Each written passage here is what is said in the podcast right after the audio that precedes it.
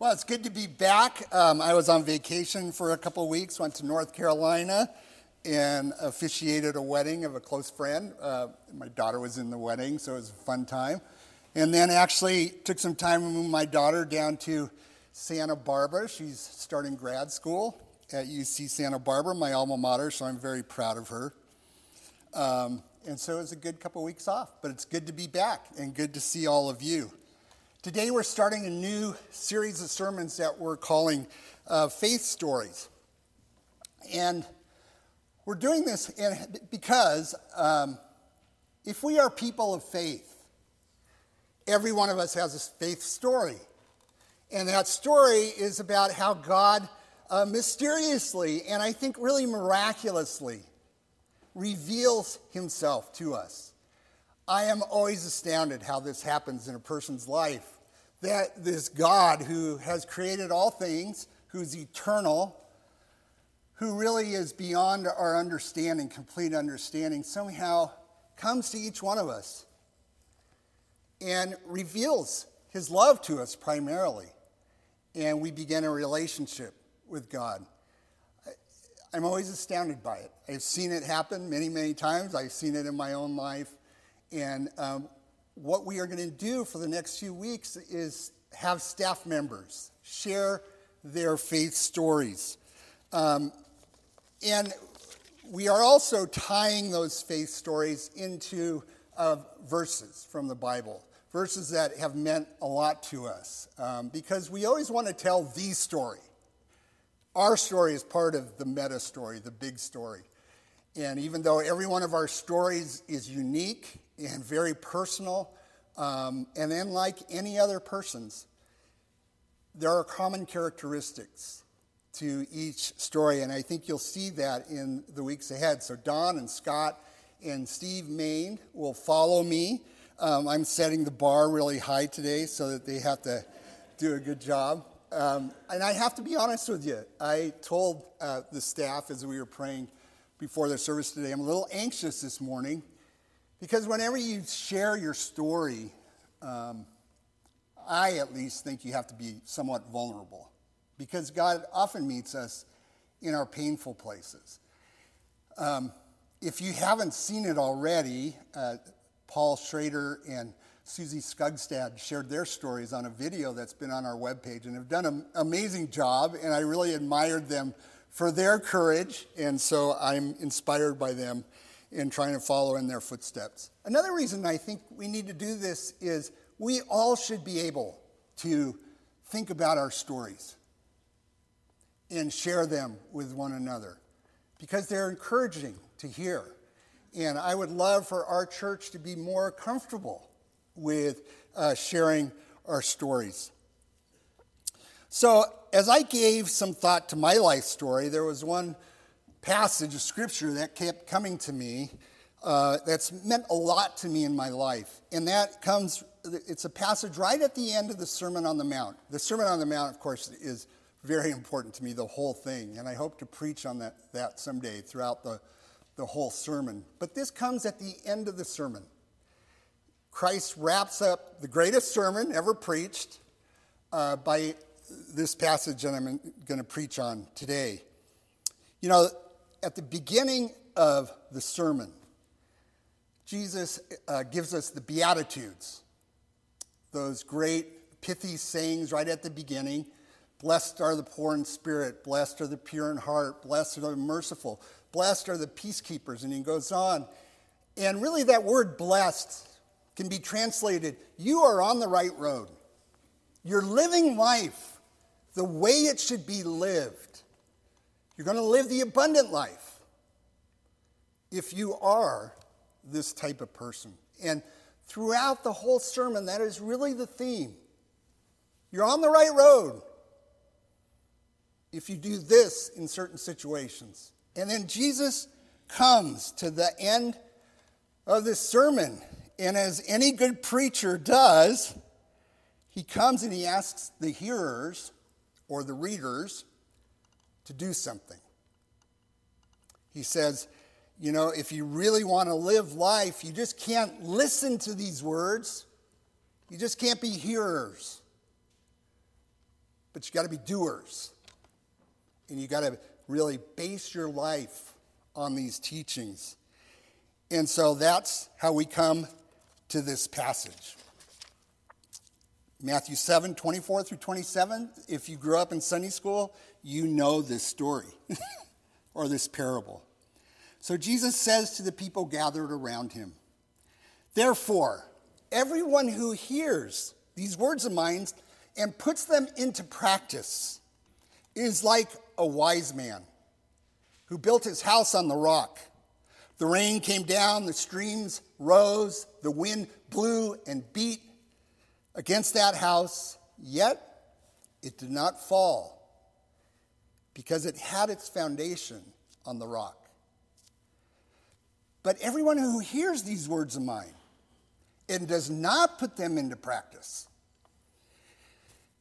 is like a foolish man who built his house on sand." And here again, same thing happens. The rain came down, the streams rose, the wind blew and beat against that house, and here's the difference. And it fell with a great crash. Let's pray together. God, I pray that you would speak to us a clear word this morning, a word that can be very applicable to our lives. I pray that you would speak to us through the mystery and the power of your Holy Spirit, and make us think about what we really build our lives upon. In Christ's name we pray. Amen. So Jesus tells this parable to end, actually it's two parables, to end his sermon. Very simple. Oh, so simple, but oh my gosh, so profound. And it has profound implications for our lives today. This is basically it. Two men, could be women for sure, go out to build their house, and one builds his house on the rock. Storms come. Storms, big storm hits. The rains come down. The wind beats and blows against the house, and the house stands. Then we have a second guy, a foolish man. Same thing. Storm comes. Big storm beats, blows against the house. Streams rise up. And what happens? It falls. His house falls with a crash, gets washed away. Very quickly, what does this parable say? It gives us some very important lessons for our lives. The first thing that Jesus is telling us in this parable is we are all house builders. We are all building a house on something. We all choose to build a house on something. We all have a philosophy of life that we're building our house on, a set of values, something that gives us meaning and purpose in life, something that kind of integrates our lives. We're all building it. Either consciously or unconsciously. To be honest with you, I think a lot of people never really consciously decide, what kind of house am I going to build? We just kind of go through life, and what is the foundation for my house? But let me tell you this, even a non-decision is a decision as we build our house. Here's what's really interesting to me. For years, I studied this passage, and I thought about, what exactly is the foundation that Jesus is talking about here? And interestingly enough, I read a book that is one of the top 25 most influential, according to Time magazine, most influential business personal growth books of all time. It has sold 40 million copies. It was first published in 1989. If you go to a bookstore today, it'll still be on the shelf, still selling like crazy. A whole industry has been built around this book. You know which book it is? Seven Habits of Highly Effective People. I think it's a great book. I've read it a number of times. In fact, for a while, I was trying to just look over it every year because it is good. Interestingly enough, Stephen Covey, the author, was a strong Mormon. He has since passed away, and I really think that he has based this book on biblical principles. But here's what he says. He says, you know what? Every one of us has a center in life. And I think that's another way of saying every one of us has a foundation. We're all building our lives on something. And he said, it's important to know what your center is. And he, if you have the book, go back and look at it. He has a graph where he will list these different centers like family, church. He even said that an enemy can be the center of our lives. Friends, marriage, relationships, all these things can be centers. And then he gives the kind of what happens when you make that the center of your life.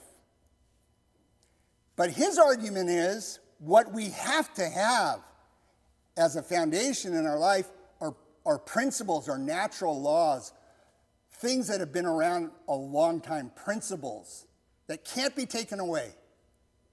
And he said, anything that you give your life to, make your center or your foundation, gives you these things. It gives you security. It's your sense of worth, your identity, your emotional anchorage, your self-esteem, personal strength, or lack of personal strength. It gives you guidance. It helps you make decisions, gives you direction in life. It gives you wisdom. It's kind of your perspective on life, your judgment, discernment, your sense of balance. And it also gives you power, power to act. Power, he says, interestingly enough, with the title of his book, to overcome bad habits, to put in new habits, more effective ones, gives you the capacity to do that. So whatever is your foundation, and I think this is what Christ is talking about. It will give you security, it will give you guidance, it will give you wisdom, and it will give you power. But we all are building. We all have some sort of center, according to Covey, or a foundation, according to Jesus. So that's the first thing. Second thing that Jesus is saying in this parable is we are all going to experience storms in life. Storms are going to come.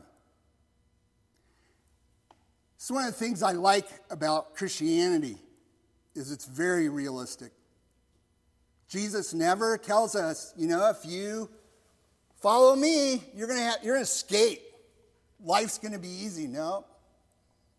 Boy, the person who built his house on the rock and the person who built it on the sand, they both experience storms in life. And they can come out of the blue. In fact, you know what's interesting about this in the context in which Jesus was speaking, of course, is Palestine. Much like California, same kind of weather, much like Southern California. When I was growing up in Southern California, we would go camp in the desert in Joshua Tree. We have to be careful about where you pitch your tent and where you make your camp. Because what looks like a great camping spot in the day can be a torrent of boulders and water and mud at night, and it can come from far away because of a storm.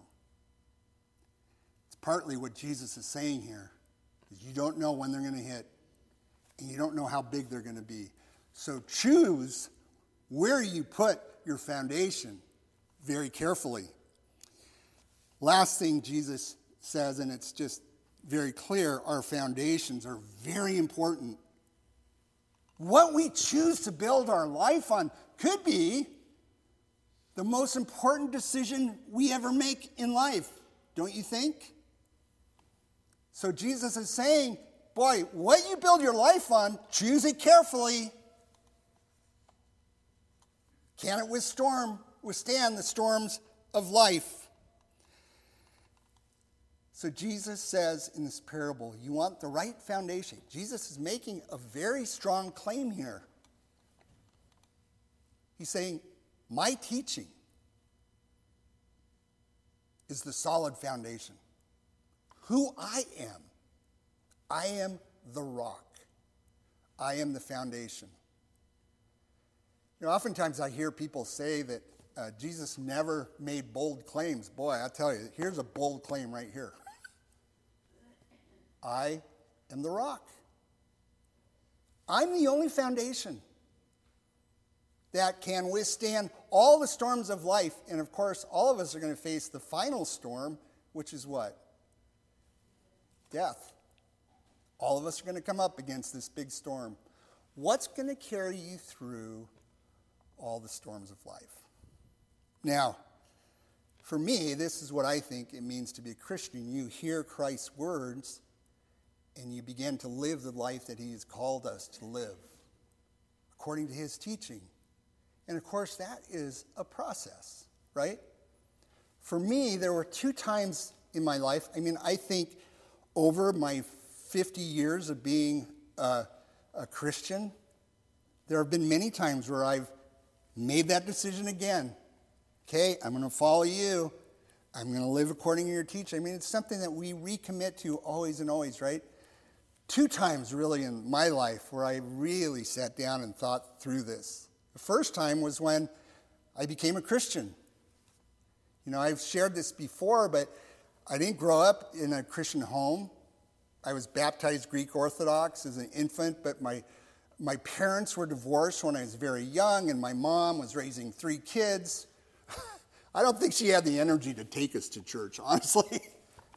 But I think also it wasn't that important to her. And so I didn't really grow up in a Christian home. I didn't really know anything about Jesus or God. My Greek grandmother lived with us, who was bedridden, which created a lot of stress in our house, as well as really good things. She didn't speak English, kind of broken English. I kind of spoke broken Greek at best. But somehow she conveyed to me that God was important. And we had icons in our house, Greek icons, and she burned incense, but I didn't know what, I just thought the incense kind of stunk. I didn't know anything about it. But she did tell me, God's important, Steve.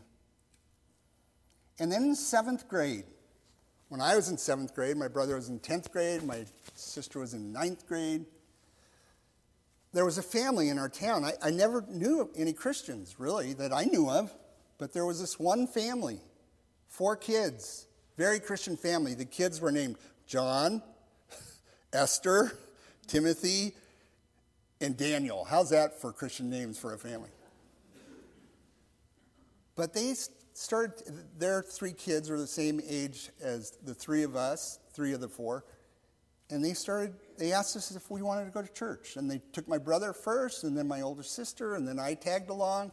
I remember them picking us up in one of those huge station wagons every Sunday, and we'd take the 10-mile trip to Pasadena, and I started going to this church, and I started listening.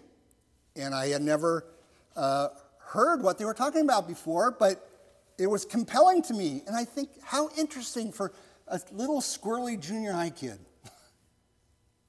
to really be attracted to this message of forgiveness and new life. And I was told I could have a relationship with God, that I could experience peace. The offer of forgiveness, I remember, was really big to me, because I had experienced some guilt already. You know, what do we do with guilt? I thought, wow, that's pretty good. God doesn't want me living in guilt. And I watched the people of the church, and I saw a life there in those people, and a love that was shared that I had never seen before. And it was very attractive to me. And so I came to this point of decision, just like Jesus is saying in this parable. You know, what are you going to do, Steve? You've been listening. You've been hearing. Are you going to do it? Are you going to be a doer of the word as well as a hearer? And at that time, I made the decision to start following Christ, to try to do what Christ told me to do. I mean, I didn't know very much. Of course, it's a process. And I remember our junior high pastor telling us, you know, if you make a decision to follow Christ, to become a Christian, it will be the biggest decision you ever make in your life. He called it a super decision. I still remember this, which was really a great insight. It's a decision that kind of makes a lot of other decisions for you. It's a super decision, and that is how it has been for me. Total surprise. Complete surprise for me to become a Christian. You know, C.S. Lewis, he's written an autobiography. He entitled it Surprised by Joy. And that could be my autobiography. I was surprised by joy. I remember making this decision and beginning living out life the way Christ was calling me to live it. And one of the things I totally experienced was just joy, this freedom, this lightness of life. I don't know how else to experience. For every one of us, it's different. But freedom from guilt, new life. I was on my way. And I began to build my foundation. And see, I needed that because my childhood was pretty tumultuous. You know, my mom and dad got divorced. My dad was in the Navy. I was born in San Diego. He was on a cruise when I was born. He was on cruises a lot during my first couple of years. I don't ever remember my dad at home. And then they got divorced. And then my mom remarried. My stepdad was in my life. We moved to Los Angeles. New chapter. And that marriage ended in a divorce. But here's what happened. My stepdad had become such a big part of my life. Huge influence. And one day he was there, and one day he was gone. No explanation. And I remember feeling very abandoned twice, and hurt, and confused. But that's kind of how it was in those days, I think. You know, things are so different now. My dad he worked for Boeing, my biological dad. He worked for Boeing after retiring from the Navy and worked on the Minuteman Missile System. So every summer for a week or two, I would go visit him where they were doing modifications on the system. Beautiful garden spots. You know, they don't put those missiles in population centers. I would go to places like Cheyenne, Wyoming, and Kimball, Nebraska, and Minot, North Dakota. It was great. Can you imagine going from LA to Minot, North Dakota? But our life was tumultuous. I mean, my mom, you know, as so often happens, you get divorced and your income goes way down. Here's my mom trying to raise three kids as a single mom, take care of her mom who was bedridden. It was chaotic. And this new teaching that I was getting helped me to kind of put life together. You know what I mean? Make sense of life. So I appreciate what happened. Very rich years. You know, my high school years, my years at college, at UCSB, involved in ministry, started thinking about becoming a pastor, worked at some summer camps. And then at the end of my college years, I fell in love and I was engaged. And then the storm hit. Out of nowhere, like the parable. You know, I remember people telling me, you do not seem like a kid of divorce. You seem happy. You seem well-adjusted, not saying that kids are not. But I remember people saying, like the man who I worked for at summer camp said, Steve, you know, I can usually tell kids whose parents are divorced, and you don't match that. And I thought, I skated through. I remained unscathed through all that stuff that happened in my childhood. And then I had my first real romantic relationship, intense relationship, and oh boy. You know, Judith Wallerstein, who was a sociologist at UC Berkeley, wrote a book called The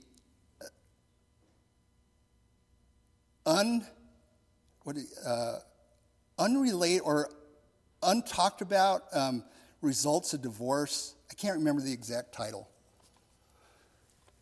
But she did a study of 25 kids in the Bay Area and followed them all the way through childhood, through adulthood, kids' divorce. First study on what are the effects of divorce. And if you've been divorced and have kids, I am not trying to heap any kind of guilt on you or shame or anything. It happens. And we got to make through it, get through it. But a lot more happens than people talk about. And what she said was, wow, first romantic relationship is when things come up. Fear of abandonment, fear of failure, fear of commitment, want to get close, but can't. This is all the stuff I was going through. And the relationship ended up breaking up. And, you know, you look back on those things and you get through it, but boy, at the time, it was really hard. All the stuff going on that I was trying to work through.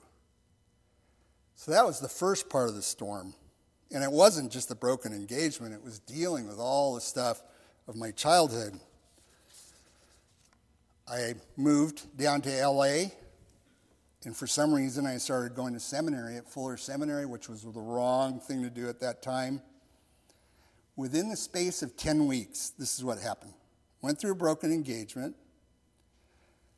My childhood home was caught up in one of those crazy fires, like the one we experienced here in the Oakland Hills. I was on the roof with a roommate, trying to water down the roof and save the house. We were there till 3 in the morning and finally said, we better get out of here. The house across the street went up, the house next door went up, and we left. The house burned down.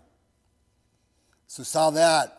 Blew out my knee. I was coaching and blew out my knee and had my leg in a cast. I was working as a waiter, so I couldn't work for a while, so I was having financial difficulties. I dropped out of seminary because for some reason I couldn't concentrate. And then to top it all off, my beloved VW bug was stolen. I remember sitting on the curb in West Covina. It was smoggy and hot, and I was looking for my car, and I realized it was stolen. I said, God, what is going to happen next? You ever been there? Big storm. So all the things that I had kind of built my house around besides my faith, academics, athletics, girlfriend, all gone. All that was left was my faith, and this was the third big storm. I began questioning my faith. And here's how it went. God, I have kept up my part of the bargain as far as I know. I have tried to live life to the best of my ability, and I think I've done a pretty good job with it, doing what you've asked me to do. Why is this happening to me? You ever been there? My faith was kind of a quid pro quo arrangement. If I do this, you'll bless me. If I do what you want me to do and try to do the best I can, then life's going to be okay. You know what? Jesus never promises that. And really, that reflects an understanding of faith that's very legalistic. You know, it's all about keeping rules. And that's not what faith is about. At all. So I had to kind of reconstruct my faith. And for the first time, I really started understanding God's grace and God's love. In the midst of this painful thing, I often say it was the best of times and the worst of times. So painful it was the worst of times. But the best because God was doing a work in me that I think has prepared me for, 30 years of ministry. Helping me to understand grace helping me to understand what faith is all about, that it's not about keeping rules, and it's not a quid pro quo arrangement. God promises his presence and his goodness through hard times, but this parable says the storms are going to come. So like any American of European descent, where do we go when we try to find ourselves? We go to Europe, right? So I took a bicycle trip around Europe and the Middle East for a year, trying to figure life out. And I, first time in my life, really was in depression. You know, when I counsel people today who are really having a difficult time, I always ask them if they still have hope. Because hope is so important. When you lose hope, very scary place to be. And that's kind of where I was. And yet God met me there. You know, I spent a month in this place called L'Abri in the Swiss Alps. It's a group of chalets way up high in the Swiss Alps. It was set up to help people who were having struggles with God, intellectual struggles and doubts. And that's where I went. And slowly but surely God began to put my life back together in a new way. And I came to this point where I was coming back to the United States. How am I going to live life? Second big time where I made the decision. What am I going to build my life on? Is it going to be faith? Or is it going to be so many of the other things we can make our foundation, career, family, hedonism, adventures, another relationship, possessions, you know, career. What's it going to be? You know, adult development theory says that there are certain times in life we go through stages, and every 5-10 years or something, we go through a point where we look at the fabric of our life, what makes up our life. We look at the foundation of our life, and we think, is this still working, or do I need to change it? Classic time is midlife crisis. Look at the fabric of life. Do I still like my wife and my kids and my family and my career and all that? Or do I want a red sports car and a new young wife? That's the radical change. Usually we adjust. But 23 to 25 is one of those times. This is where I was. What am I going to do? And I said, I'm going to follow Christ. And this time I'm looking at it through adult eyes.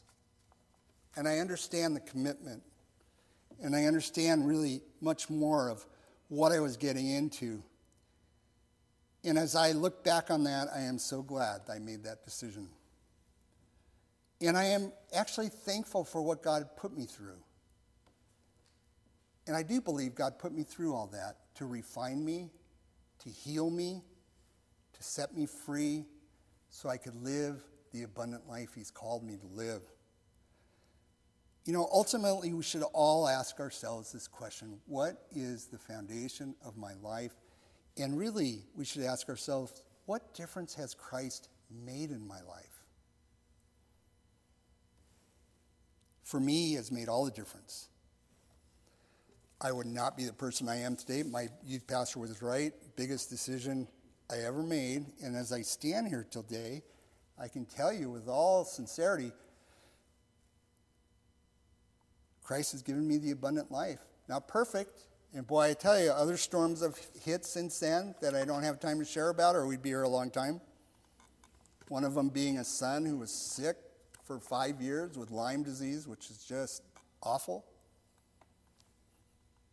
Life is not perfect, and we make mistakes, and there's forgiveness, and there's new beginnings, and there's hope when we have our foundation in Christ. Amen. God, I thank you for this parable and for the truth of these words, and I thank you for your gospel, that it is a gospel of hope and love and forgiveness, abundant life and new beginnings, rich relationships, not perfect, not without difficulties, not without storms, but I thank you that through it all, you walk with us, your presence comforts us, and gives us life, and gives us hope. May it be true for all of us. In Christ's name we pray. Amen.